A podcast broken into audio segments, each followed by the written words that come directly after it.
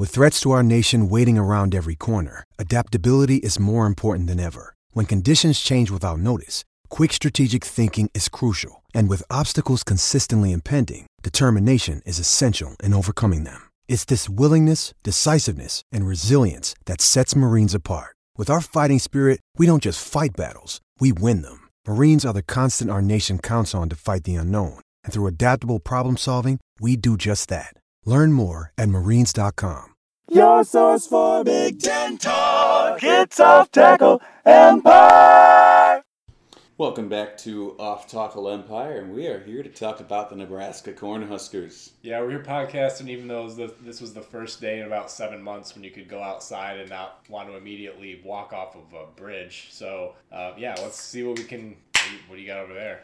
Aha, Atwater Dirty Blonde. Because it's finally it's finally time for things that aren't stouts.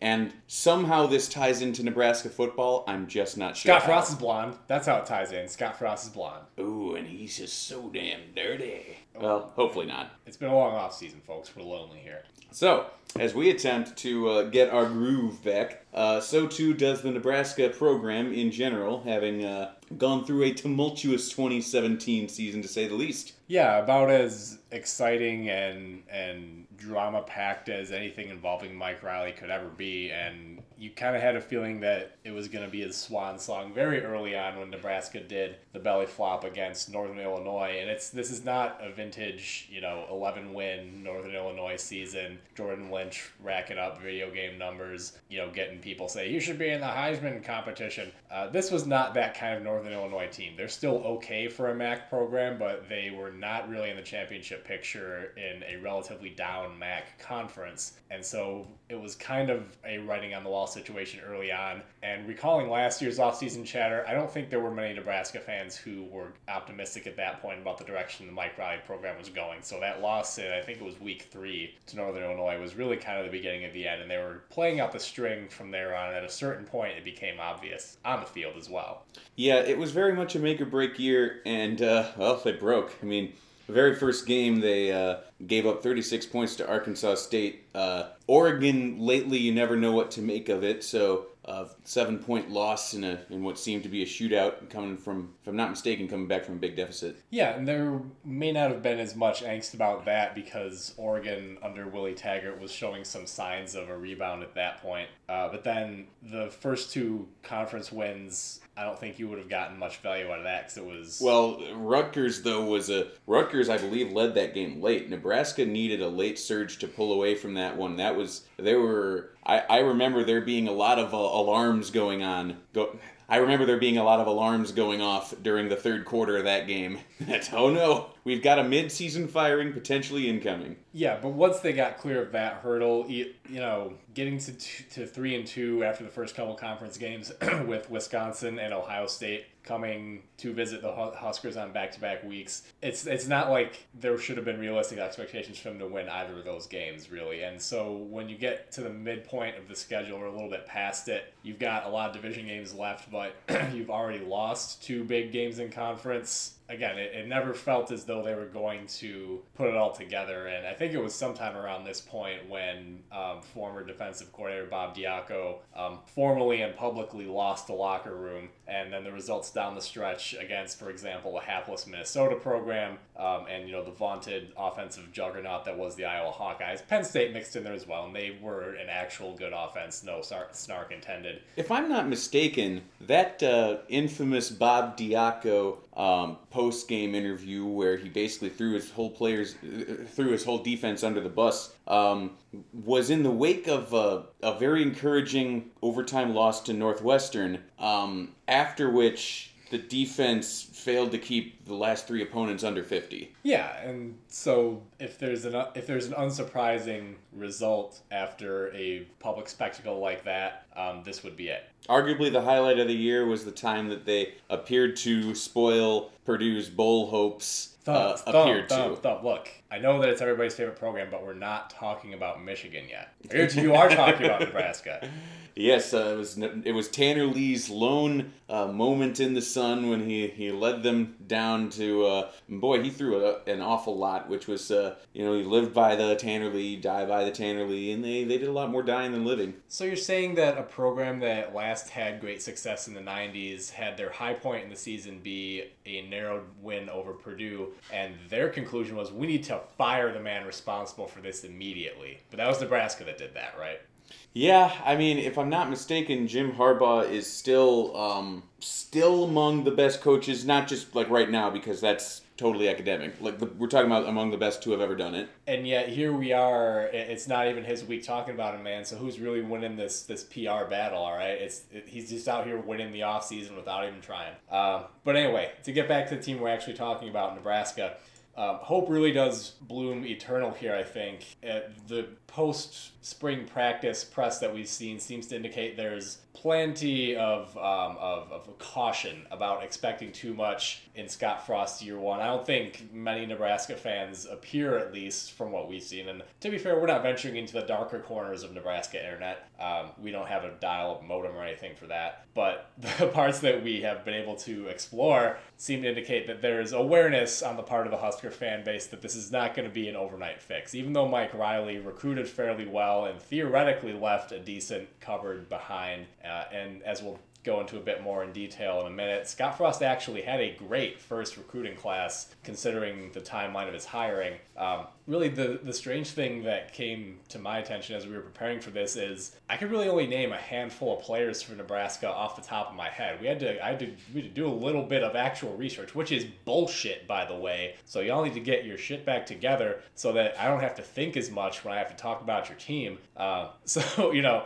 aside from a couple, I mean the wide receivers, of course, Spielman and Morgan are a great combination. You know the names of the running backs because they're the guys who pile up the stats and their name appears at the bottom of the ticker. But aside from that, I mean, could you name a single player on Nebraska's defense that was coming back for this year before we, we did our prep for this episode? Uh, absolutely not. Um, well, I knew Freedom. I knew Freedom Akinmoladun, I believe is how you say his last name, because um, that's a name you don't forget. Nebraska's actually got a very solid name team all around. Oh, of course, led by offensive lineman Tanner Farmer, who just has the Nebraskaest name that uh, I've ever heard. It's very unfortunate that it doesn't look like he's going to be in the playing rotation. Speaking of that offensive line, um, Nick Gates will be a loss there. Um, David Knevel as well, a guy that's going to be graduating, so they'll be looking for some depth and new bodies at the bookends inside, they've got decent experience. So they should be okay there. Although, again, last year they turned to such a pass oriented offense that it was a little hard to know what to make of their run game. And then they also had the problems where Tre Bryant was looking like their best running back, but spent most of last year injured uh, and spent the spring injured as well. So could be some new names there as well. Um, a junior college transfer in Greg Bell is a guy that has been turning some heads. They will still have Devine Ozigbo on the roster, although I think that may just be an academic exercise at this point because nobody seems to think that he's going to be doing much.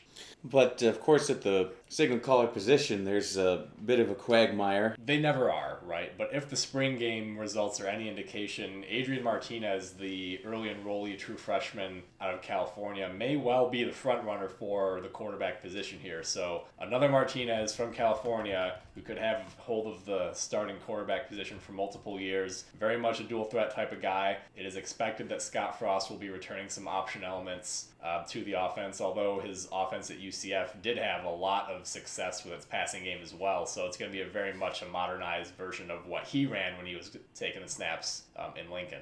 I was just doing a little bit of research because I wondered if there was uh, a currently active pro baseball player named Adrian Martinez, and I was in fact able to find one. Uh, currently playing for the Fort Wayne Tin Caps, the pitcher. Um, I don't know, just sounds like a very baseball-y name. I just figured I would go and uh, confirm these suspicions that one existed. If his last name was Garcia, then he, he would be playing for the White Sox right now. Yes, the three Garcia outfield. The Cerberus, if you will.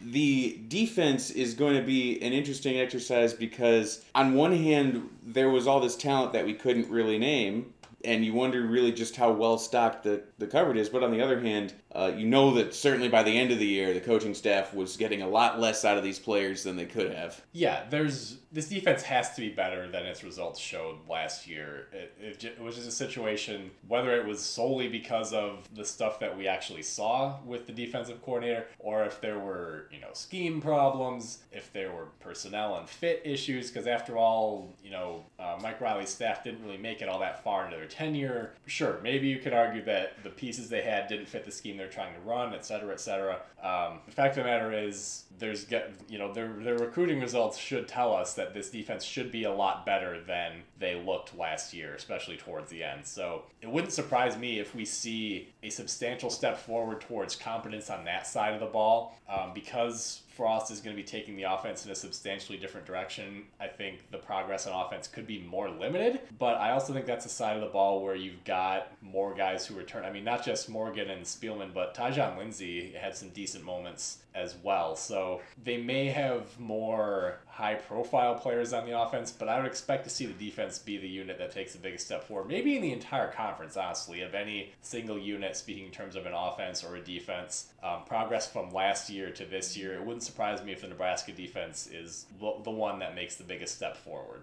Well, what we can say about Nebraska's defensive coaching staff is that being that it's part of the UCF staff from last year, they did put together a defensive effort that absolutely crushed Maryland, not just for the game, but more or less for the season, because their offense was never the same after that game. Well, there was, I mean, they inflicted a quarterback injury, so that, yes. that's probably that's not entirely fair. that's probably part of the equation, but, but, it certainly didn't seem very optimistic that Maryland was going to get any offense going against uh, the UCF defense anyway. It's totally apples to oranges, but uh, those are the data that we are currently blessed with, and so we'll have to make the most of them. Yeah, no. So, in terms of looking at new contributors that we might see for Nebraska, we obviously mentioned Adrian Martinez, a certainly a major player in the quarterback competition, if not the front runner. Beyond that, though, the recruiting class that Frost put together in his first go around very impressive, and you see especially uh, a lot of success with his connections to Florida recruiting areas, where they have a total of eight players coming in. Um, always very important for Nebraska to be able to push their footprint out because of the relative lack of local population base. So the fact that he was able to get into Florida should help counter for the fact that with Mike Riley's connections to California, maybe not carrying over quite strongly. Although they do have Martinez out of Fresno, um, that's gonna. It's always important for Nebraska to have a base of talent in one of the bigger population areas, and it looks like Frost is going to be going to Florida.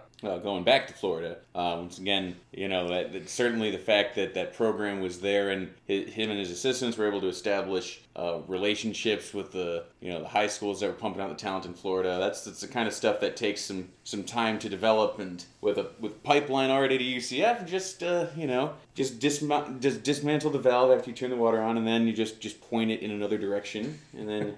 to wrap up with Nebraska here, we look at their schedule, and this is where you may see improvement in on-field product, but maybe not so much in the record column. Last year, they ended up with a rather disappointing four and eight mark. Looking at this schedule, it wouldn't surprise me if something in that neighborhood or the five and seven uh, type of finish is what we're looking at here. The non-conference, three games at home um, against Akron, Colorado, and Troy. Now, you hear the name Akron and you think, oh, that's a sacrifice. Well, not so fast. The Zips played in the MAC championship game last year. They were, as I recall, a relatively young team, and although they did not perform well in that MAC championship game, they were still there. Um, hey, you know who else was there? We were there. So we've seen it with yeah, our own so, eyes. But of course, what we also knew going into that game was that they had some key injuries at skill positions, so we weren't seeing the Akron team that pulled off an improbable victory against Frank Solich's Ohio Bobcats. So it all comes, comes back. back to Nebraska, man. Uh, and then after that, renewing the rivalry with former Big Eight and then Big Twelve opponent um, Colorado. Now the Buffaloes had a great great season two years ago, were substantially down last year and kind of fell back off the national radar. Uh, but Colorado, not the doormat of a program that it was a few years ago. So that is a Power Five opponent. You expect a challenge there. Uh, and then Troy, who I believe, I don't recall if they ended up with 10 or 11 wins last year, but I think they did win the Sun Belt. Uh, and they yes, also they pulled off the upset of LSU in spite of some